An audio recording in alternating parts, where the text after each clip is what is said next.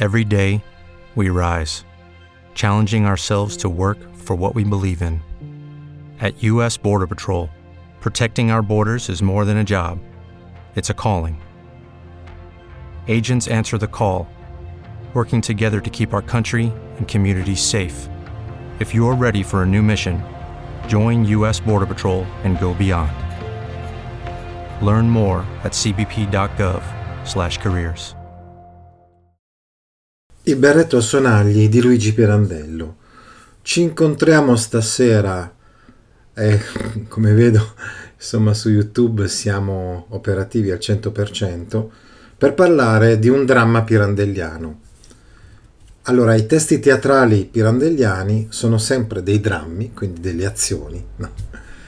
ma è assurdo chiamarli commedie o tragedie, perché in quelle che possiamo magari così istintivamente definire commedie ci sono sempre comunque degli aspetti tragici o almeno umoristici, e in quelle che definiamo tragedie ci sono appunto ancora una volta degli aspetti umoristici e quindi veramente eh, il teatro pirandelliano del resto è così importante proprio perché è stato così innovativo. Per il teatro europeo tutto. Il berretto a sonagli di Luigi Pirandello. Ecco, abbiamo fatto tantissimi video su questo autore, tanti video sulle novelle di Pirandello, tanti video anche ehm, sui romanzi di Pirandello e qualche video anche appunto sugli spettacoli teatrali e stiamo completando un po' questo nostro corpus di incontri di video su Pirandello proprio con alcuni spettacoli teatrali. Ad aprile abbiamo letto il romanzo L'Esclusa, poi abbiamo parlato insieme dell'Enrico IV, che è uno spettacolo teatrale, e oggi appunto il berretto a sonagli. Ma comunque l'opera di Pirandello è tutta, è unica, cioè è, è coerente, intendo dire, Pirandello. Sì, poi vedremo, si possono anche eh, individuare delle fasi diverse, però Pirandello sin dall'inizio è arrivato a cogliere alcuni aspetti fondamentali della vita dell'uomo e, reso su, e ha reso subito questi aspetti, che sono aspetti paradossali, adesso ne parleremo, sin dai primi testi, come abbiamo visto ad aprile con il suo primo romanzo, L'Esclusa, che ha comunque già molti tratti caratteristici della sua opera. Ciao Guido, ciao Ame Giordano, ciao Luca gli amici che abbiamo già salutato prima su Instagram e quelli che ci seguono e ci seguiranno su YouTube e qualcuno anche su Facebook. Ecco, come vedete Pirandello è nato ad Agrigento, presso il Bosco del Caos, Lucausu, più o meno, non so, io non sono siciliano, eh, così si chiamava quel posto dove è nato lui, vicino a dove è nato lui, nel 1867. È morto a Roma nel 1936, poco dopo aver ricevuto comunque uh, il premio Nobel per la letteratura. Una cosa, per esempio, che troviamo in tutti i testi di Pirandello è il fatto che a un certo punto l'uomo si ferma, si vede vivere, non vive, nel senso che spesso uno è travolto dalla, da, da una vita che è incessante, che è tumultuosa, che lo trascina senza che lui sia, ne sia consapevole. Nel momento in cui si ferma, però, ecco per esempio lo specchio, pensate allo specchio di Vitangelo Moscarda in Uno Nessuno Centomila, si vede vivere, termina questo flusso di questa grande attività convulsa e questa persona esce dalla schiera, diciamo così, dalla schiera della gente che si fa trascinare l'un, l'una trascina l'altra senza consapevolezza. Questo vedersi vivere quindi rappresenta un di più di coscienza, ma agli occhi spesso della gente viene considerata come una vera e propria pazzia. La persona che si vede vivere viene emarginata dalla società.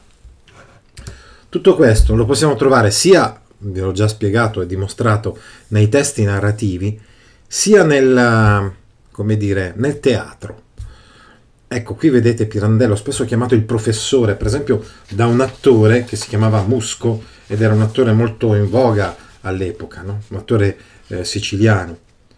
poi lui si legò a Marta Abba, ma questo uh, alcuni anni dopo, no? una giovane attrice.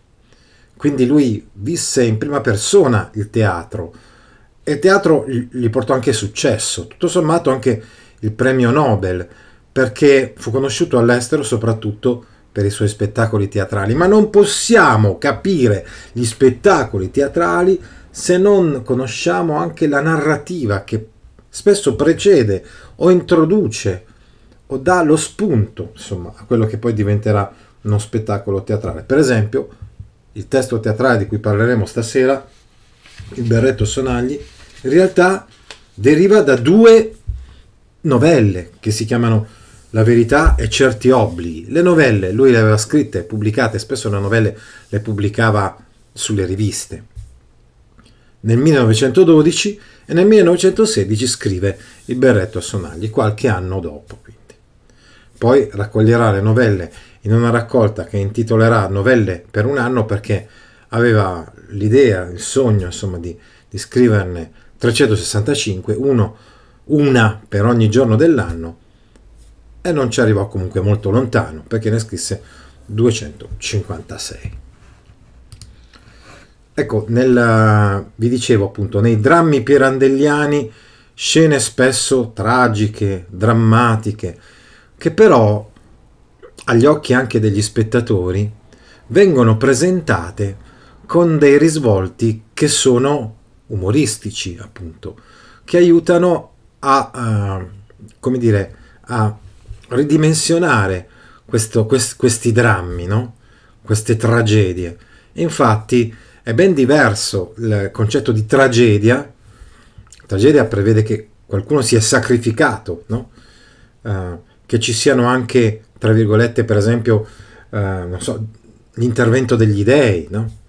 Uh, ebbene, è che, che, ci sia questo grande con- contrasto fra l'uomo e il Dio, l'uomo e gli dei, a seconda che sia tragedia greca o tragedia cristiana mentre invece qua il contrasto è tutto interiore all'uomo. Ciao Lorenza. Ecco, le, i testi teatrali di Pirandello furono poi raccolti il, il grande libro, insomma, che raccoglieva tutti quanti i testi teatrali di Pirandello furono una cinquantina circa, si intitola Maschere nude. Noi nella vita viviamo con delle maschere addosso. In realtà noi se ci pensiamo, se ci riflettiamo anche, non siamo delle persone così univoche, uh, così monotonali, ecco. Ma di fronte agli altri sì, gli altri ci devono incasellare, ci devono giudicare, ci, ci danno un, un giudizio e quindi si fanno un'idea di noi che rimane sostanzialmente sempre quella, anche se noi in realtà non siamo per niente così coerenti con questa idea con questa maschera che indossiamo. Ma certo, quando facciamo il nostro lavoro, io faccio un lavoro di dirigente scolastico, provate a pensare proprio il mio lavoro. È chiaro, evidente che è un lavoro che implica che io di fronte agli altri mi comporti in un certo modo. Chi lo dice poi? Chi ve lo dice poi? Che cosa faccio nel resto della giornata quando non indosso, tra virgolette, questa maschera del dirigente scolastico? Ecco, lasciamo questi interrogativi che però, ecco, proprio così come li abbiamo posti, vi fanno indubbiamente capire di come effettivamente gran parte della nostra vita sia vissuta così. Cioè, incarniamo dei ruoli no? e, e, e, non riusciamo neanche a disfarci di, di questi ruoli che noi stiamo incarnando. E se volessimo disfarcene, automaticamente saremmo giudicati dei pazzi. Ciao Silvano, intanto che ci ha raggiunto anche lui. Ecco il motivo per cui eh, questo libro, questo grande libro di questi 50 eh, testi teatrali di Pirandello si intitola Maschere nude, perché poi arriva il momento in cui possono calare queste maschere e quindi si può evidenziare la verità, ma chi mette a nudo questa verità a sua volta viene giudicato come un pazzo. Il teatro di Pirandello è un teatro estremamente rivoluzionario perché sfonda la quarta parete, cioè per convenzione c'è un uh, c'era una profonda separazione fra quello che era la scena eh, e la platea. Quindi la scena sulla quale gli attori recitano appunto le loro parti, le loro maschere, se vogliamo, i loro personaggi, no? e gli spettatori nella platea e non doveva e non c'era, non era possibile assolutamente comunicazione fra queste due zone, anzi era come se convenzionalmente questa quarta parete, pur essendo appunto trasparente, è come se fosse una parete invece chiusa e attraverso la quale però quasi magicamente per una convenzione appunto gli spettatori potessero penetrare nelle case degli altri no? e assistere ad esempio alla vita degli altri.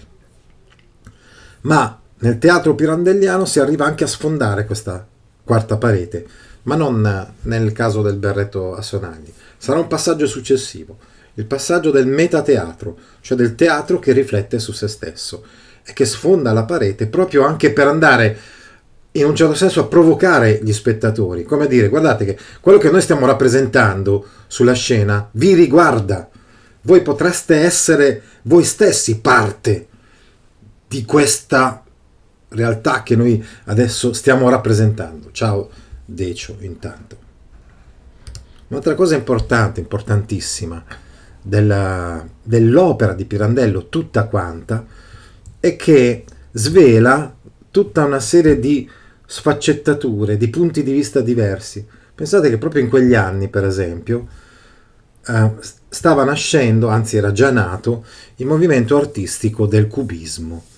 Ed è chiaro che anche questo è sicuramente in linea con l'opera di Pirandello, che è un'opera che ci presenta tutte le sfaccettature della realtà e che ci, in buona sostanza ci vuole dimostrare che non esiste uno e un solo modo di vedere le cose, non esiste un'oggettività e ci sono molti modi di vedere la realtà e di vedere le persone. Ecco proprio eh, quest'altra immagine che ci esprime quasi, ci fa vedere no? queste maschere nude. Che cosa si nasconde dietro la maschera? È un po' quello che vedremo anche in questo spettacolo teatrale di cui parleremo oggi. Ecco, stavo dicendo, in realtà l'opera pirandelliana è un'opera piuttosto unitaria, se vogliamo. Tuttavia, è anche vero che eh, ci sono state diverse fasi. È arrivato a essere un grande drammaturgo, Pirandello, senz'altro partendo da qualcosa, se vogliamo, anche dal teatro che era in auge all'inizio della sua carriera, quindi il teatro verista, il teatro sperimentale. Eh, però lui dà un ruolo maggiore al sentimento rispetto al verismo che ci rappresentava i fatti in un modo tentativamente oggettivo. E abbiamo già visto di come così un po' fosse partito anche nella sua narrativa, appunto vi parlavo dell'esclusa prima. Poi il teatro di poesia, ecco, il teatro di poesia in realtà è un teatro che invece ha poco a che fare col teatro pirandelliano, le situazioni fiabesche, oniriche, alla D'Annunzio, almeno in qualche testo teatrale di D'Annunzio, perché poi ci sono dei testi teatrali di D'Annunzio assolutamente da non disprezzare o sottovalutare. E poi c'è il teatro del grottesco. Ecco, questo invece sicuramente influenzò parecchio uh, Pirandello. La parola, il termine grottesco, grottesque, è riferito ad alcune mh, mm, immagini dipinte sulle pareti delle, della Domus Aurea, che era praticamente una sorta di grande palazzo e residenza dell'imperatore Nerone, che poi però fu sepolta dalla, dalle rovine anche eh, di chi voleva tra l'altro anche nascondere, quasi damnazio memorie, voleva nascondere tutto quello che aveva fatto, che era stato eh, Nerone per secoli e secoli, fino a quando poi qualche secolo fa invece si scoprirono appunto queste grotte e quindi queste immagini che si trovavano nelle grotte, immagini nascoste. E questo sicuramente può essere un simbolo di quello che è il teatro borghese, o quantomeno il teatro che denuncia la borghesia a cavallo tra 800 e 900, cioè quelle opere che mostrano le contraddizioni della società e dell'individuo, con violenti contrasti, Si tratta di una satira antiborghese, come il teatro di Luigi Chiarelli. Anche questo un altro scrittore, drammaturgo uh, da rivalutare. E anche Pirandello, proprio per esempio lo vedremo anche nello spettacolo teatrale di cui parliamo stasera, anche Pirandello sicuramente fu influenzato da questa mm, tipologia insomma, di teatro del grottesco, perché anche lui andò a scavare in quelle che sono le contraddizioni e le convenzioni della borghesia del suo tempo. Qui continuiamo a schematizzare sempre per il nostro, uh, come dire, uh, intento, se vogliamo anche scolastico, no? E quindi troviamo delle fasi all'interno della produzione del teatro pirandelliano, pirandelliano che possono essere quella del verismo regionale e dell'attenzione al dialetto, dal 1910 fino al 1916, pensate a Liolà, alla Giara e tanti altri testi teatrali provenienti dalle novelle per un anno, rappresentati in dialetto siciliano. Dal 1917 al 1922 questo teatro grottesco, in buona sostanza, cioè lo smascheramento dei falsi perbenismi e la denuncia dei ruoli esistenziali. Come ad esempio nel testo teatrale Così è se vi pare e nell'Enrico IV. Li ho scritti non a caso perché sono proprio due testi teatrali sui quali abbiamo fatto già dei video, ecco, su YouTube. Ecco, abbiamo già ricordato prima che il Berretto Sonagli è stato scritto nel 1916 e quindi si trova alla fine di questa fase del verismo regionale, dell'attenzione al dialetto, tant'è vero che all'inizio è proprio scritto, pensato in dialetto e rappresentato in dialetto. E insomma il testo, il titolo originale è Abirritta Guiciagianetti, cioè il berretto con i sonagli detto alla siciliana. Però ormai nella fase finale di questa, uh, cioè nel, nell'anno finale di questa, di questa fase, 1916. Ci sono tanti aspetti, comunque vedremo, di, eh, come dire, siciliani in un certo senso, anche in questo testo del Berretto a Sonagli, ma poi c'è la fase del grottesco e qui abbiamo comunque già nel berretto a, son- a Sonagli lo smascheramento dei falsi perbenismi, la denuncia dei ruoli esistenziali, assolutamente. Molti di questi eh, drammi di questo periodo ci aiutano a riflettere sulle crisi familiari o quantomeno sui, sui tradimenti familiari e questo sicuramente è un argomento che troveremo in questo testo del berretto a sonagli. Così come nell'Enrico IV, ricordate, no? Il tradimento, la, eh, la gelosia, eh, il risentimento perché qualcuno, eh, come dire, è stato messo da parte perché per una rivalità amorosa. Anche in Così se vi pare comunque c'è una storia comunque di eh, familiare piuttosto contorta, anche se vogliamo banalmente, semplicemente dal punto di vista dell'avvicendarsi delle donne, delle mogli, eccetera. Bene, poi abbiamo il teatro nel teatro, quel metateatro, quella rottura della quarta parete di cui abbiamo parlato prima. Abbiamo visto e anche fatto dei video in rete sui sei personaggi in cerca d'autore, che è il grande capolavoro di questa fase, in generale probabilmente il capolavoro proprio del teatro pirandelliano. Mentre nell'ultima fase, 28-29 fino agli ultimi tempi comunque di, di, di Pirandello, fin quasi al 36, oserei dire, la stagione dei miti. Appunto abbiamo visto e anche quindi commentato insieme i giganti della montagna, dove tante comunque delle tematiche pirandelliane che sono sempre quelle, anche nella fase dei miti, sono sempre quelle le tematiche pirandelliane vengono rappresentate anche uh, con dei riferimenti ai miti, ad esempio, uh, epici della, della classicità. Ecco, uh, abbiamo detto quindi che il, iniziamo a parlare di questo testo del berretto a sonagli, composto nel 16.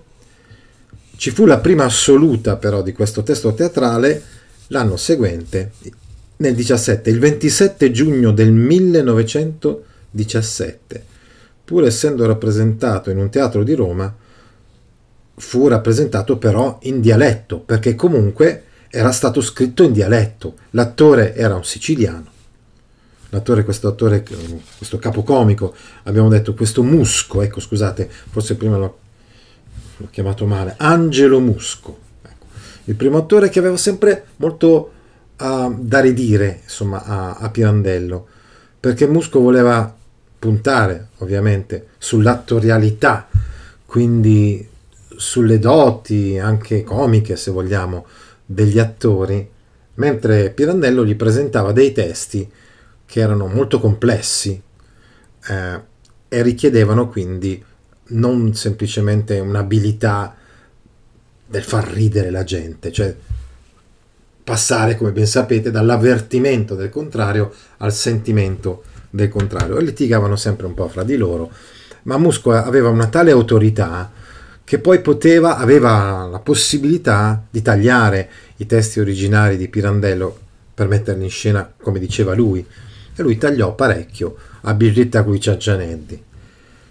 Poi Pirandello perse questo testo originario suo, non tagliato, diciamo, e, e quindi quando poi decise di farne una versione in italiano, purtroppo dovette fare affidamento proprio su, sul testo che aveva in mano cioè quello tagliato dal musco quando scrisse il berretto a sonagli. Questa è una cosa molto importante e significativa, perché nella versione sua originaria siciliana la protagonista assoluta della, della birritta Guicciaccianeddi era Beatrice Fiorica, la moglie del cavaliere, tipico personaggio pirandelliano, perché è quella che dice la verità che scopre le cose e le di- la dice apertamente, diciamo, e per, questa, per questo viene definita pazza. Mentre invece nella versione di Musco si dava molto più spazio al Ciampa, perché era un personaggio che faceva ridere, perché era il cornuto, tra virgolette, cioè l'uomo tradito eh, dalla moglie. E questo faceva molto ridere anche gli spettatori. Però, come vedremo, comunque questo Ciampa è un personaggio, anche questo, profondamente pirandelliano. Altri personaggi sono Saracena, che è la rigattiera, la pettegola di paese, una donna, insomma, da, da evitare il più possibile. Ecco. Eh, eppure è una che sa, sa, conosce le tresche, conosce le avventurette della gente. Poi c'è Fana, che è la balia praticamente della, di Beatrice Fiorica, cioè è sempre stata serva di quella famiglia fin da quando Beatrice Fiorica non era una bambina. Poi c'è Fifi la Bella, Fifi è un fratello, il fratello di Beatrice, che è abbastanza uno squattrinato, o quantomeno perde tanti soldi al gioco, e poi deve implorare dalla sorella Beatrice di insomma di coprire tutte queste, tutte queste perdite.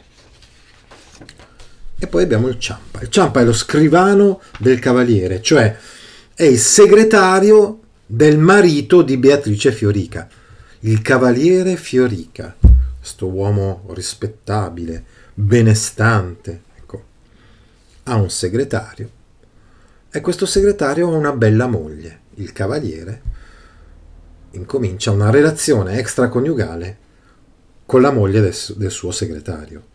Ma il segretario sta zitto, non dice niente, fa finta di niente. Nina è appunto la moglie del Ciampa, l'amante del cavaliere. Poi c'è il delegato Spanò, possiamo definire il delegato Spanò come una sorta di pubblico ufficiale, che potrebbe avere quindi il ruolo di smascherare una tresca e quindi di eh, portare avanti una denuncia, la denuncia di Beatrice Fiorica, cioè della moglie, ai danni del marito adultero. Il titolo di questo spettacolo teatrale, Il berretto a sonagli, si riferisce a quel berretto che aveva il Joker, diciamo così, cioè il buffone di corte, no? e, e che poi da quel momento in poi, quando c'era appunto questo, um, questo personaggio, il giullare, ecco. Pensate al giullare, quindi dal Medioevo in poi, rappresenta una certa eccentricità.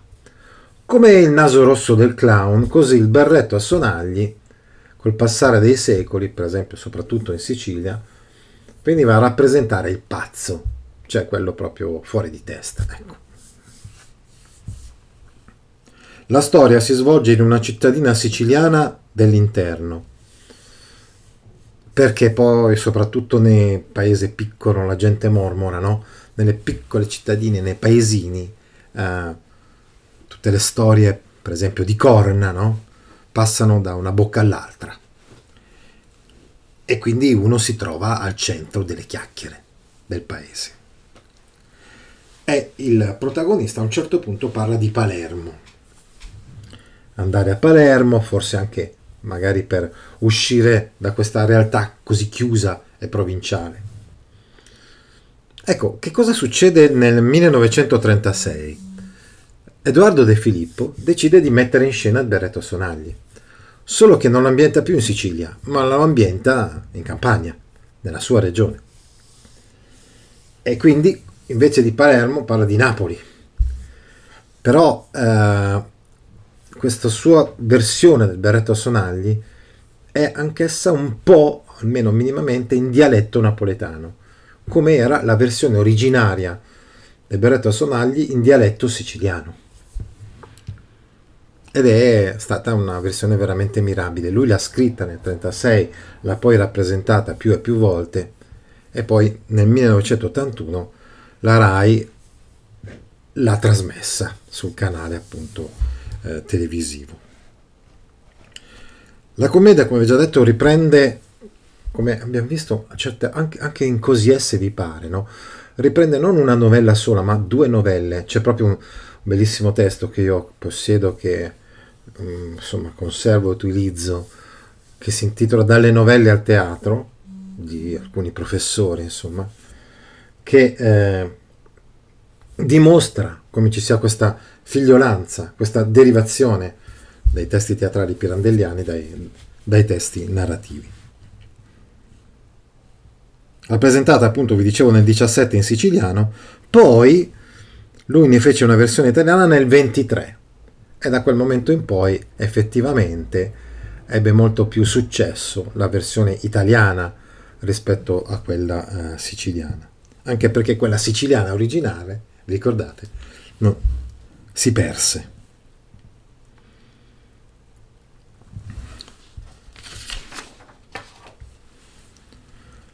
Nell'estate del 18 lui terminò questa versione in italiano. Ci vollero quindi ben 5 anni prima che poi questa versione italiana potesse essere messa sulle scene. E la reazione del pubblico fu non così esaltante. Però Pirandello si poteva consolare perché scriveva tanto, tanto, tantissimo, viveva della sua scrittura e aveva avuto anche dei successi. Ma l'abbiamo già detto, quando abbiamo parlato dei sei personaggi in cerca di autore, si alternano i momenti, non dico di fiasco, ma comunque insomma di, di tiepido consenso, a momenti di, di, vero e proprio successo. Ma anche la quantità no? gli ha permesso di essere conosciuto anche oltre Alpe. Beatrice Fiorica ha diversi sbalzi di umore. Improvvisamente, in, eh, come dire, eh, si arrabbia soprattutto, si innervosisce, ma è chiaro, è comprensibile, soprattutto nel momento in cui viene a sapere appunto dalla Saracena del tradimento del marito. Il marito approfitta della sua posizione sociale perché sta tradendo la moglie Beatrice con la moglie del suo segretario.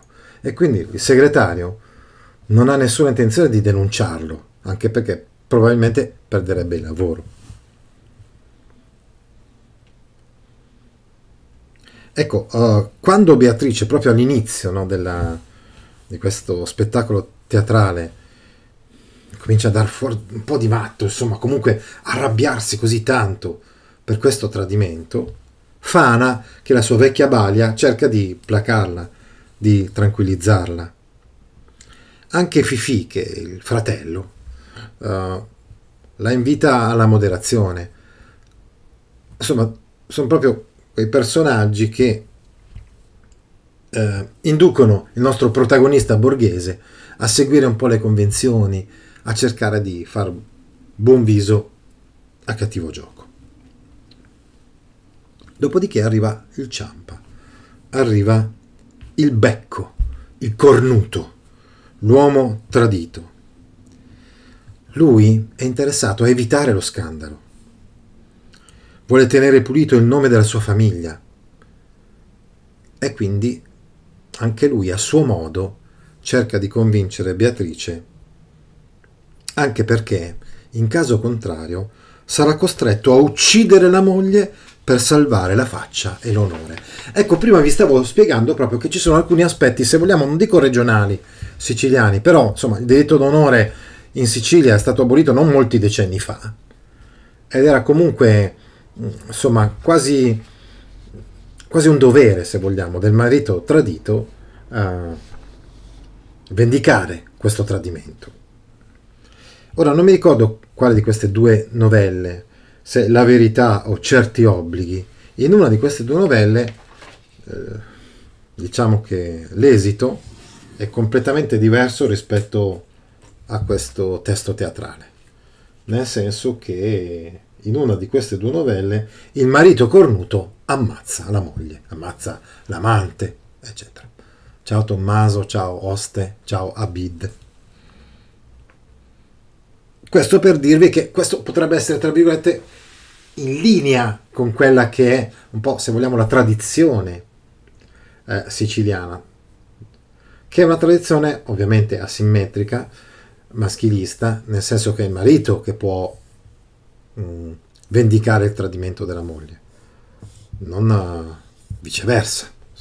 Ecco perché cercano anche di placare Beatrice. In quella mentalità lì, non sarebbe stato comunque concepibile, ecco, che una moglie si inalberasse per uh, la scappatella del marito. Le scappatelle dei mariti allora erano, non dico giustificate, ma tacitamente permesse, mentre quelle della moglie invece dovevano essere regolate spesso col sangue. Ecco il motivo per cui Ciampa non vuole che lei denunci questo adulterio, perché questo renderebbe pubblico il tradimento della moglie, quindi uh, genererebbe un'onta che potrebbe essere lavata solamente con il sangue. Nina, la moglie di Ciampa, ha uh, dei gioielli che sono ricevuti in dono dal, dal cavaliere arriva il momento in, però in cui Nina viene vista in, pa- in paese dalla Saracena, proprio con quei gioielli che il cavalier Fiorica le ha donato. E quindi la Saracena riferisce tutto a Beatrice. E quindi da questo momento inizia proprio un salutone alla mia grandissima alunna, ex alunna ormai, Giada Garofoli stavo spiegando quindi che quando la Saracena riferisce a Beatrice il tradimento del marito, e questo è stato il momento in cui incomincia il nostro testo teatrale pirandelliano e quindi incomincia Beatrice a, a voler quasi pretendere una vendetta, a voler denunciare il marito. Poi c'è Assunta che è praticamente la madre di Beatrice, che non ha più il marito, molto anziana. E infine, ci ricordate, c'è il delegato Spanò, che sarebbe quindi questo pubblico ufficiale al quale vuole eh, sporgere denuncia, insomma, Beatrice Fiorica, una specie di vicecommissario di polizia, che cerca di convincere però lei a non fare denuncia, a non sporgere denuncia. Poi dopo, quando è costretto, viste le insistenze di lei, viene accusato anche da, da parte degli come mai hai permesso che denunciasse? E lui cerca di dimostrare che aveva fatto di tutto per evitare che accadesse questo, ma ormai non c'era più niente da fare. In buona sostanza, il berretto a sonagli è il dramma di un uomo sospettato di essere cornuto, anche se la gente non l'evidenza lo nega, no? Anche se la gente, non, la gente nega, ecco. L'evidenza, no, l'evidenza non, non lo nega, l'evidenza, come dire, conferma che lui sia cornuto. A chi vuole vedere e osservare la realtà in modo oggettivo. Però la gente non vuole fare questo. La gente vuole che si chiudano gli occhi per evitare lo scandalo. Insomma, ci sono tante male lingue. La prima, l'abbiamo detto, è la Saracena. Di fronte a questa situazione, l'unica soluzione è il berretto Sonagli della follia. Se lui non fosse pazzo, dovrebbe vendicarsi. E quindi eh, è costretto, in un certo senso, a indossare questo berretto a sonagli. Insomma, come tanti altri personaggi pirandelliani, nel momento in cui si trovano di fronte a queste situazioni limite, viene considerato un pazzo o si autodichiara pazzo. Ricordate Vitangelo Moscarda, no? Che non fa nulla perché per non essere considerato pazzo, anzi. E quindi viene emarginato dalla società non ci sono altre soluzioni.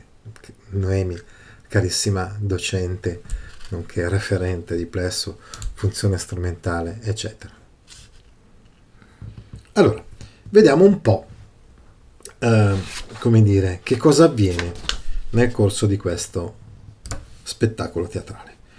Tradita e vilipesa, Beatrice cede ai suoi umori mutevoli, convinta dalla Saracena decide di convocare il delegato Spanò per denunciare appunto il tradimento del marito. Cercano in tutti i modi la vecchia donna di servizio Fana e il fratello anche Fifi di, di farla desistere. Il delegato Spanò, chiamato a casa di Beatrice, cerca di sottrarsi all'ingrato compito di accettare la denuncia, per non dover poi indagare il cavaliere nel tentativo di coglierlo in, fra- in flagrante con Nina, la moglie del suo scrivano Ciampa. Messo alle strette, deve alla fine cedere alle insistenze di Beatrice. Il delegato Spanò, insomma, non può, non potrà. Il Paco, un altro grandissimo docente che lavora appunto nella scuola che io eh, dirigo. Stavo dicendo quindi che, mh, mm, insomma, alla fine il delegato Spanò eh, accoglie questa, questa denuncia eh, anche se è molto preoccupato. Perché? Perché il Cavalier Fiorica è molto rispettato in città. Il primo atto si chiude con una visita di Ciampa a casa di Beatrice, per cercare di convincerla a considerare i gravi problemi che comporterebbe una denuncia. Rimane implicito che in questo caso, per salvare il nome macchiato della famiglia Ciampa, egli sarebbe costretto a fare una pazzia, a uccidere la moglie, la traditrice Nina. Ciampa quindi invita Beatrice a usare la ragione e a dare una giratina allo strumento che appare stonato. Quale strumento? La corda civile, signora. Deve sapere che abbiamo tutti come tre corde d'orologio in testa con la mano destra chiusa come se tenesse l'indice. Questa è la didascalia no, di Pirandello. Tra l'indice e il pollice una sorta di chiavetta. Fa l'atto di dare una mandata, prima sulla tempia destra, che è quella della corda seria, poi in mezzo alla fronte, la corda civile, e poi sulla tempia sinistra, la corda pazza. La seria, la civile e la pazza. Seria civile, pazza. Soprattutto, dovendo vivere in società, ci serve la corda civile, per cui sta qua, in mezzo alla fronte, quindi più appariscente, più usata, più comune. Ecco.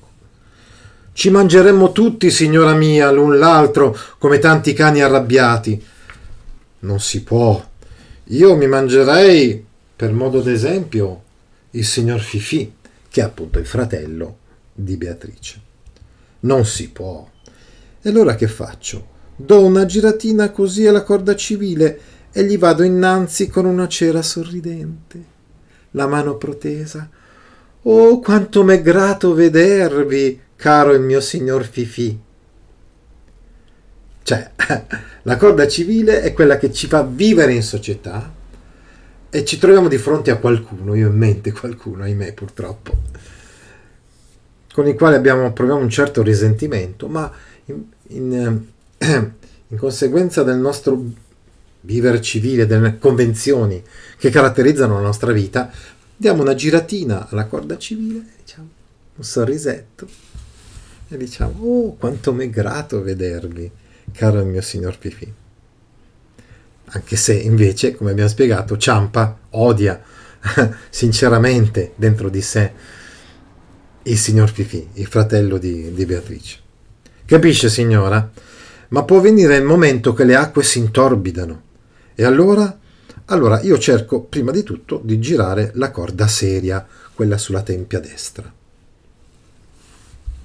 Per chiarire, per mettere le cose a posto, per dare le mie ragioni, dire 4 e 4 8, senza tante storie, quello che devo, dire la verità, insomma, le cose come stanno. E quando usiamo la corda civile non diciamo quello che sinceramente pensiamo. Quando invece usiamo la corda seria, sì, diciamo quello che pens- pensiamo sinceramente e che insomma è la verità dei fatti, è la realtà. Che se poi non mi riesce in nessun modo, sferro, signora, la corda pazza, perdo la vista degli occhi e non so più quello che faccio. Ma c'è, vorrei sottolinearlo, una grande analogia fra le due corde laterali, no? Perché sono quelle che rappresentano, in buona sostanza, la verità, la realtà, mentre la corda civile è quella in cui prevale la finzione. E questo è un brano importantissimo, bellissimo. No? Del, eh, ecco, prosegue poi il dialogo tra Ciampa, Beatrice, sì, ogni tanto interviene appunto il signor Fifi, incredulo ecco, di quelle che sono le teorie, su quelle che sono le teorie di, di Ciampa. E a un certo punto Ciampa espone un'altra sua teoria, molto molto importante, che è quella dei, dei pupi. Siamo burattini. I pupi, anche qua, se vogliamo, un elemento, tra virgolette, siciliano, regionale, se vogliamo, no? Cioè il teatro dei pupi, no? Il teatro dei cavalieri, penso che conosciate, insomma, questo tipo di spettacolo, no? Si tratta comunque, i pupi sono essenzialmente dei burattini, che sono tirati dal, insomma, dal burattinaio. Ecco, ho già ricordato, se non sbaglio prima, spero di averlo ricordato, quando uh, avete visto la rottura della quarta parete, ci può far venire in mente, questo senz'altro, lo squarcio del velo del teatro dei burattini nel romanzo di, del Fumatia Pascal. Ecco, vi stavo dicendo comunque che la parola burattini ci fa venire in mente, se vogliamo, anche le maschere perché non sono qualcosa di reale, sono qualcosa che deve apparire così agli spettatori. No? E soprattutto non sono autonomi i burattini, come anche noi quando indossiamo una maschera e non facciamo quello che vorremmo, fa- che vorremmo fare noi, ma facciamo quello che vorre- vorrebbero gli altri. E a proposito di questo, Ciampa dice: Pupi siamo, caro signor Fifi lo spirito divino entra in noi e si fa pupo. Pupo io, pupo lei, pupi tutti. Dovrebbe bastare, santo Dio, essere nati pupi così per volontà divina. No, signori. Ognuno poi si fa pupo per conto suo, quel pupo che può essere o che si crede d'essere. E allora cominciano le liti, perché ogni pupo, signora mia, vuole portare il suo rispetto, cioè vuole rispetto non tanto per quello che dentro di sé si crede, quanto per la parte che deve rappresentare fuori. Ecco, come vedete qui, con queste corde, eh, corda pazza in modo particolare, oppure con i pupi, rientrano delle tematiche che sono quelle appunto della pazzia, oppure la tematica della maschera, che come abbiamo visto sin dall'inizio dell'incontro di oggi, sono tematiche tipicamente pirandelliane. Ogni pupo vuole rispetto, non tanto per quello che dentro di sé si crede, quanto per la parte che deve rappresentare fuori. Rispettate, non me, ma rispettate la parte che sto recitando. A quattro occhi non è contento nessuno della sua parte. Ognuno, ponendosi davanti il proprio pupo, gli tirerebbe magari uno sputo in faccia, ma dagli altri no. Dagli altri lo vuole rispettato.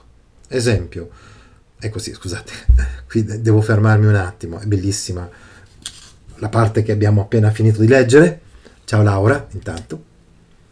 Perché? Perché è bella?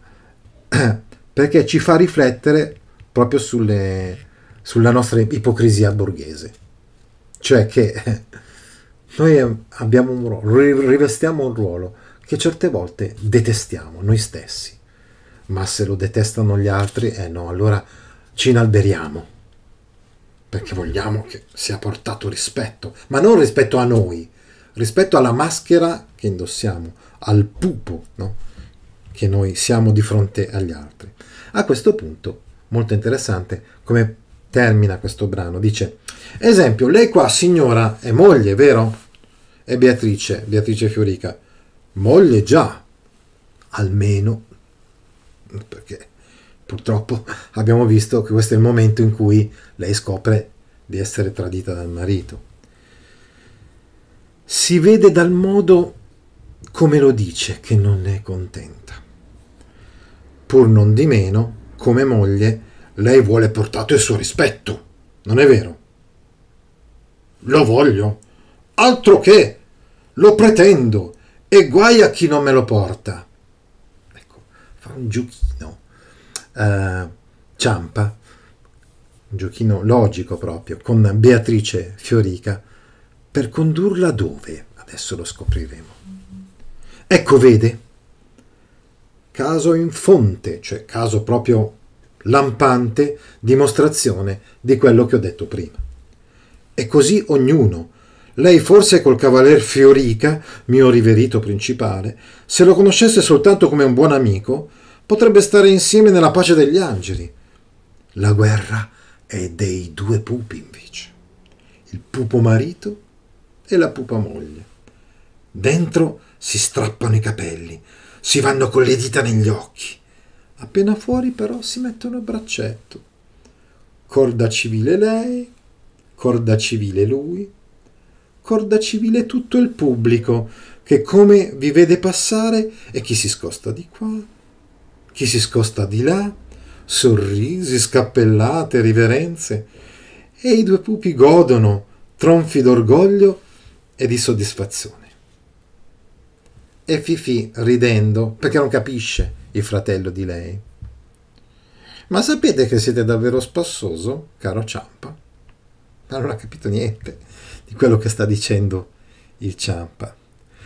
Quello che sta dicendo, l'abbiamo già spiegato, è lo smascherare le ipocrisie.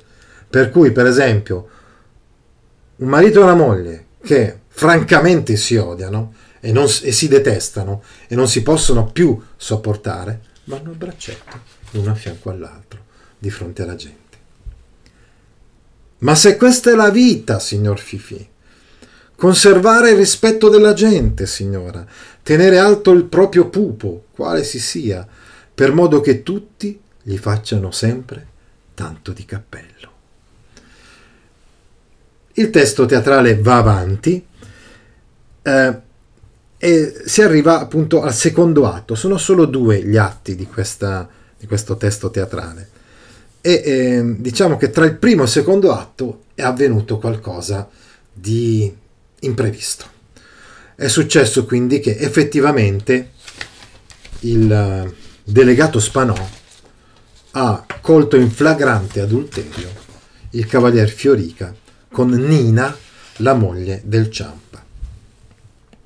La perquisizione nell'ufficio del cavaliere ha, par- ha portato all'arresto di quest'ultimo e di Nina, conti, colti scusate, in flagrante adulterio per le leggi dell'epoca, sono stati denunciati e quindi sono incolpati. Ciò che Beatrice non sa è che il delegato Spanò, per non compromettersi col cavaliere, ha evitato di partecipare all'azione, mandando invece un suo collega calabrese, il quale però, ecco come si cerca di difendere il delegato Spanò. Ecco, questo, questo mio collega, un po' stupido, sciocco, non aveva capito che non avrebbe dovuto andare fino in fondo, non sarebbe dovuto andare fino in fondo, insomma, e quindi davvero cogliere i due amanti in flagrante adulterio. Però lui l'ha fatto. Per non mettersi contro il cavaliere e per evitare che Ciampa uccida la moglie, il delegato Spanò cerca di imbrogliare le carte, negando che l'arresto sia stato motivato dall'adulterio. Lo spiega invece con un presunto attacco d'ira provocato dalla perquisizione. Il cavaliere sarebbe montato su tutte le furie oltraggiando le forze dell'ordine. Però lo scandalo ormai è nato e assai difficile che la gente del posto, ormai al corrente dell'arresto, possa credere veramente alla versione di Spanò. Spanò, arrabbiato quasi con il suo sottoposto, che ha arrestato il cavalier Fiorica e Nina, la moglie del Ciampa, inventa una storia per cui lui sarebbe stato arrestato solo ed esclusivamente perché aveva oltraggiato le forze dell'ordine, per resistenza, diciamo, alle forze dell'ordine. Ma la gente la gente sa, tutti sanno essenzialmente, e quindi tutti hanno capito che c'era un rapporto extraconiugale. Ciampa riesce a capovolgere la situazione in suo favore, proponendo di avvalorare la tesi del delegato con uno stratagemma. Bisogna far credere a tutti che Beatrice sia pazza e che il tradimento del cavaliere è stato solo una sua montatura. Se riusciamo a convincere tutti che che lei è pazza, che Beatrice è pazza, allora possiamo evitare l'onta, il disonore. L'idea di tutti piace, scusate, l'idea del Ciampa piace a tutti, tranne ovviamente proprio a lei, a Beatrice. Io farmi passare per pazza, ma io non sono pazza. Io sto dicendo la verità. Quando denuncio, quando dico che sono tradita, dico la verità. Come mai in questa società, quando uno dice la verità, è creduto pazzo? E questa è una riflessione che lui ha fatto anche in altri testi. In questo testo più e più volte lo dice e lo sottolinea questo fatto. Quando lei dice la verità, viene creduta pazza. E tutti che cercano, l'abbiamo visto sin dall'inizio, di dissuaderla in tutti i modi. Messa sotto pressione da sua madre e dal fratello Fifi, tutti quanti, abbiamo visto anche la Baglia, il fratello, la madre, insomma, uh, vorrebbero proprio che Beatrice ritirasse la sua denuncia. Beatrice viene indotta a convincersi che sia meglio, per il bene di tutti, recitare il ruolo della pazza e farsi quindi ricoverare per qualche tempo in una casa di cura. Questo sarebbe l'unico modo per mettere a tacere le voci della gente. È pazza, quindi è una pazza che ha fatto una denuncia da pazza, ecco. Come Beatrice impara a sue spese, mostrare in faccia a tutti la nuda verità è davvero un problema. E lei si ribella. Pazzo da chiudere sarete voi! E il Ciampa. No signora, lei, per il suo bene, e lo sappiamo tutti qua che lei è pazza e ora deve saperlo tutto il paese. Un'altra volta nel nostro dialogo dice per il suo bene, per il mio bene, come dire, converrebbe a, a noi due, che siamo i due traditi, fare in modo di, insomma, di mettere a tacere la cosa. Ah, c'è anche un altro importantissimo attore che ha interpretato il Ciampa, uh, nella versione italiana però, non nella versione né quella originale siciliana del Musco né in quella napoletana del De Filippo. Un altro grandissimo attore che è Salvo Randone, riesce a esprimere insomma questa pazzia, se vogliamo, uh, anche con gli occhi, questo grandissimo attore. No signora, lei per il suo bene, e lo sappiamo tutti qua, che lei è pazza, e ora deve saperlo tutto il paese, non ci vuole niente, sa, signora mia, non s'allarmi, niente ci vuole a farla pazza, creda a me. glielo insegno io come si fa. E comincia appunto a girare queste corde. Eh, anche il nostro Edoardo De Filippo incomincia a girare queste corde, incomincia a fare un po' il pazzo anche lui per, perché lei lo imiti, no? Glielo insegno io come si fa. Basta che lei si metta a gridare in faccia a tutti la verità. Nessuno ci crede e tutti la prendono per pazza. E così poi abbiamo la risata finale di rabbia, di selvaggio piacere, di disperazione del Ciampa. E qui c'è tutta la tragedia umoristica, ecco, che fa ridere perché il Musco proprio l'ha rappresentato così il Ciampa, per far ridere, no? Ma in base all'umorismo pirandelliano è una risata amara, perché è una risata che coglie tutta la profonda tristezza di un uomo che sta facendo tutto questo solo ed esclusivamente per salvare la faccia di fronte alla gente. Perché la moglie è giovane, Nina è giovane, no? e lui invece è più anziano. E si rende conto che Nina lo sta tradendo perché è più giovane di lui, insomma. È stato costretto quindi a queste sceneggiate, insomma. In quella orribile risata sulla quale cala la tela e quindi il tendone, diciamo, il sipario, ecco, culmina l'amaro umorismo di Pirandello sulle assurde contraddizioni della vita che la commedia ha posto in evidenza con grande efficacia.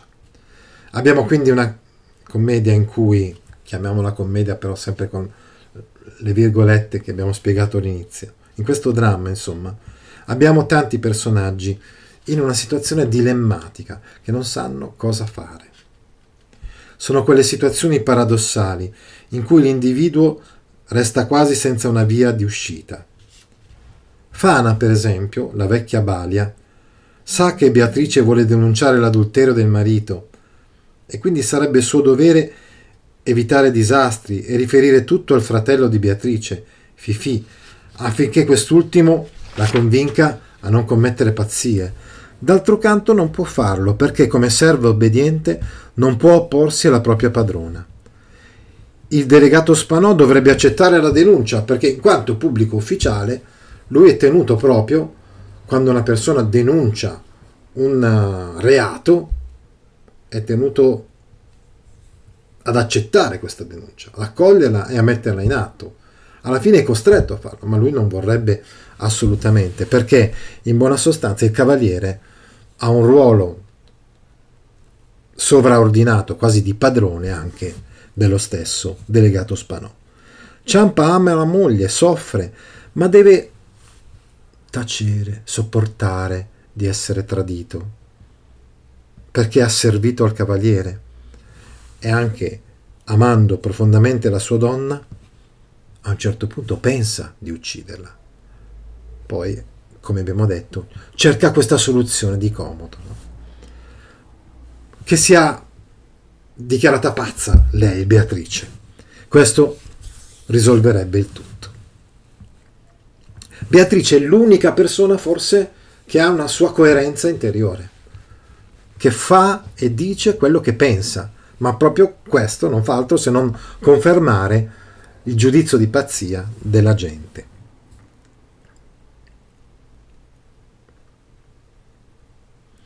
l'individuo è costretto a difendere il suo prestigio sociale, cioè è costretto a difendere la maschera, il pupo che è di fronte agli altri, un pupazzo con cui nascondiamo la realtà nascosta, appunto di noi, grottesca per questo, nascosta come vi ricordate erano nascoste le stanze della Domus Aurea sottoterra, e che non si vorrebbe mai far vedere agli altri. Anche se occorre pagare certe volte un prezzo altissimo, esempio Ciampa uccidere la moglie, oppure passare per pazzi, eccetera, conviene per vivere in società nascondere quelli che sono, quella che è la verità, quella che è la realtà. La società costringe gli individui ad apparire rispettabili, obbedendo a precisi co- codici di comportamento, ma in realtà nessuno intende infierire sulle debolezze umane, soffocare le passioni, impedire certi rapporti extraconiugali. Cioè la borghesia, la società borghese vuole che il matrimonio, per esempio, sia uno dei fondamenti di questa società. Il matrimonio si fonda sulla unione di, di marito e moglie e quindi tutto ciò che potrebbe contraddire questo modello di famiglia del mulino bianco, tra virgolette, deve essere tacitato, messo a tacere. Tutto è permesso, purché si salvino le apparenze e ognuno possa mostrare tranquillamente il pupo, il burattino, la maschera, diciamo la, l'apparenza, ecco, rispettabile, che si è costruito o che gli hanno costruito gli altri. E quindi poi gli hanno imposto. E lui ha accettato e accetta di indossare questa maschera. E questo è quello che dice Ciampa a Beatrice. Non vuole che Beatrice renda pubblica quella relazione che infangherebbe anche il suo di matrimonio. Al mondo tutti quanti sono pupi, perché ogni pupo vuole, suo, vuole rispetto, insomma. No? Ma la signora Beatrice, dominata dalla gelosia, non gli dà retta non sembra capire l'allusione che Ciampa sta facendo a se stesso e alle conseguenze che uno scandalo gli provocherebbe. Fa la denuncia al delegato Spanò, l'amico di famiglia.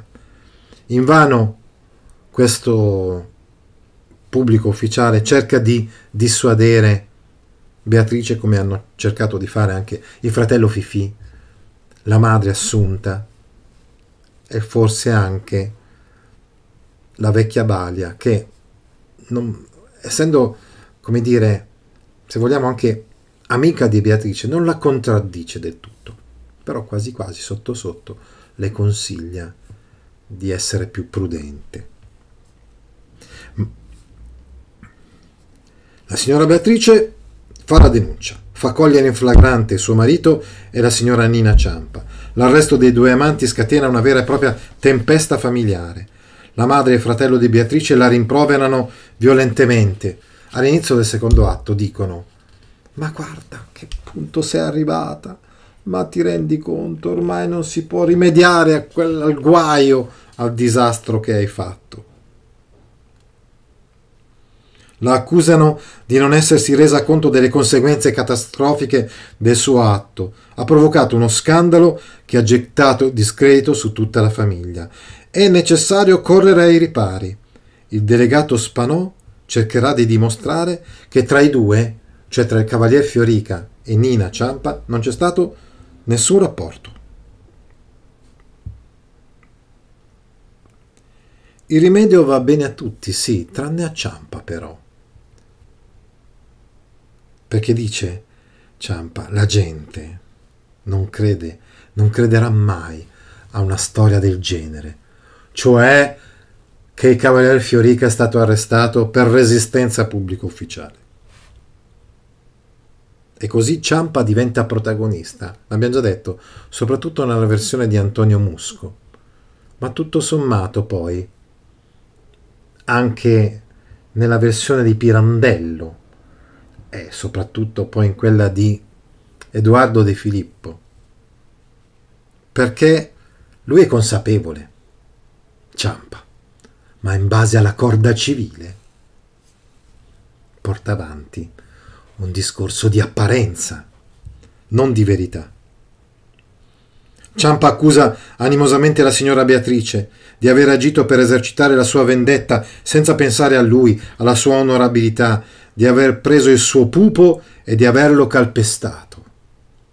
Ecco qual è la colpa di Beatrice fino a quando si trattava, tra virgolette, di infangare la sua di famiglia, la famiglia Fiorica.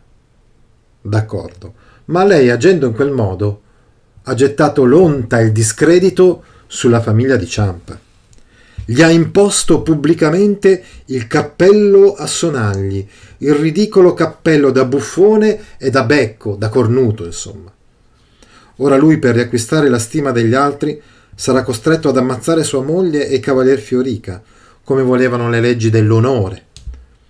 Tra la costernazione generale e la soluzione possibile, l'unica che viene in mente al Ciampa è, che, è quella che sia lei ad essere considerata pazza, che sia Beatrice a risultare pazza. Soltanto così lo scandalo sarà vanificato, perché risulterà invenzione di una folle, di una pazza, che si è dovuta immediatamente ricoverare in casa di cura. Starà lì per due o tre mesi, poi tornerà ritrovando tutto a posto come prima. La madre, il fratello, il delegato amico Spanò, tutti aderiscono a questa soluzione paradossale, che per ristabilire l'ipocrito, l'ipocrita ordine apparente sacrifica l'unica persona che dice la verità, in coerenza con quanto abbiamo detto più e più volte, che quando uno dice la verità viene considerato pazzo. Ed è proprio su questo scenario che si chiude il testo pirandelliano, con lei che, volente o nolente, urla e fa la pazza, e pazza viene considerata a questo punto da tutti. E il nostro Ciampa viene liberato anche dal disonore. Benissimo, è arrivato il momento di leggere i commenti che sono stati scritti su YouTube. Buonasera Giusy Giusy, ciao Melvin, Alessandro, molto utili queste lezioni su singole opere letterarie, benissimo. Daniele Sbriglio, buonasera. Professore, sempre un piacere ascoltarla, grazie Daniele. Scusa Luigi, non ho capito cosa vuol dire un teatro che denuncia la società borghese, un teatro di denuncia, è quello che esplicita, fa capire, fa vedere, pone davanti a tutti le contraddizioni di una società ed è proprio quello che avviene, ad esempio, nel testo teatrale abbiamo, di cui abbiamo parlato oggi, che abbiamo letto, tra virgolette, ho letto dei pezzettini e commentato e introdotto a questo testo teatrale. È una denuncia, della, perché la società borghese si basa sulle convenzioni. Una di queste convenzioni, forse una delle più importanti, è che alla base della società ci sia il matrimonio e che il matrimonio rappresenti la fedeltà al suo interno, moglie e marito incarnano questi valori. Questa è qualcosa di ipocrita, ci fa capire Pirandello attraverso i suoi testi. Che differenza passa tra scrivano e scrittore? Lo scrivano è un segretario, Ciampa è una come dire, è un operatore meccanico di scrittura, non so, è uno scritturale, insomma. Mentre lo scrittore, come abbiamo visto Pirandello, di professione fa lo scrittore, vive con la sua scrittura e può essere anche uno scrittore di grande valore. Magari anche no, eh, per carità, ma scrivano di sicuro non è un creativo, lo scrittore sì. Che differenza fa- passa fra poeta e giullare? Beh, il poeta può anche far ridere, per carità, in certi casi lo fa, ma può anche far pensare, può anche esprimere sentimenti molto molto profondi, mentre giullare serve, il suo scopo è quello di far divertire la corte. Però sappiamo benissimo, se abbiamo letto Dario Fo, che tante volte il giullare in realtà, anche proprio per il discorso che facevamo oggi, è come uno un po' emarginato dalla società, ma che forse capisce anche le contraddizioni della società, ad esempio, nel caso del Medioevo, dei signori, dei, dei padroni. Pupi, marionette e burattini sono la stessa cosa? I pupi sono solo quelli siciliani, eh? Poi ci sono, certe volte ci sono i fili, per esempio i burattini, no? Hanno i fili mentre le marionette possono essere comandate direttamente con le mani. L'adulterio è il tradimento, cioè il rapporto extraconiugale di un marito con un'altra donna che non sia sua moglie, eh, oppure di una moglie con un altro uomo che non sia suo marito. A proposito di Edoardo Di Filippo, mi è venuto in mente Natale in casa Copiello, l'ho addirittura calendarizzato qui ho il, il calendario delle mie dirette. Quest'anno come regalo di Natale, il giorno 23 di dicembre, parlerò di Natale in casa Cupiello. Ovviamente era una sorta quasi di tradizione in casa mia vedere Natale in casa Cupiello, trasmesso dalla RAI, tutti i Natali. E io adoro eh, Edoardo De Filippo. Senz'altro, quindi il 23 dicembre. Bellissima live. Grazie, ciao a tutti, ciao Manuel, Melvin. Ah, attenzione, Simone ci chiede, c'è qualche elemento in comune tra Pirandello e l'ironia delle novelle boccaccesche? Da una parte l'umorismo pirandelliano e dall'altra l'ironia boccacciana. Diciamo che Boccaccio certe volte si può fermare all'avvertimento del contrario, cioè ci può rappresentare qualcosa di comico che fa ridere senza bisogno necessariamente di scavare sulle cause di questa comicità. Mentre invece Pirandello tenta sempre di scavare sulle cause della comicità. È il discorso che vi stavo facendo. Antonio Musco, quando rappresenta il berretto Sonalli a Birgitta Guicciaccianendi, faceva ridere, perché faceva ridere l'uomo cornuto sulla scena. Eh. È tutta questa storia, insomma. Faceva ridere. Poteva far ridere. Ma è chiaro che l'intento di Pirandello va oltre la pura e semplice comicità. Mentre potrei dire questo, che generalmente nelle novelle di Boccaccio uh, non c'è necessariamente uno scavo psicologico o una, una riflessione appunto umoristica sulle motivazioni anche amare certe volte, no? Di certi fatti che possono farci ridere. Semmai, se vogliamo, il valore dell'ironia boccacciana sta comunque nello smascherare le ipocrisie. Pensate per esempio alle ipocrisie certe volte, appunto ancora una volta, delle apparenze del, del matrimonio oppure degli ecclesiastici. Sicuramente questo c'è, ma sempre comunque con una, una vena di cordiale simpatia e ilarità. Non dimentichiamoci mai, e ce l'ha detto lui, ce l'ha detto Boccaccio nel suo proemio, che umana cosa è sollevare, rinfrancare gli animi, ad esempio del, delle persone che hanno subito una delusione amorosa o di altro genere e soprattutto delle donne che spesso sono loro a subire alcune delusioni. Lucky Land Casino asking people what's the weirdest place you've gotten lucky? Lucky? In line at the deli, I guess? Aha, in my dentist's office. More than once, actually. Do I have to say? Yes, you do. In the car before my kids' PTA meeting. Really? Yes. Excuse me, what's the weirdest place you've gotten lucky? I never win and tell. Well, there you have it. You can get lucky anywhere playing at LuckyLandSlots.com. Play for free right now. Are you feeling lucky? No purchase necessary. Void where prohibited by law. 18 plus. Terms and conditions apply. See website for details.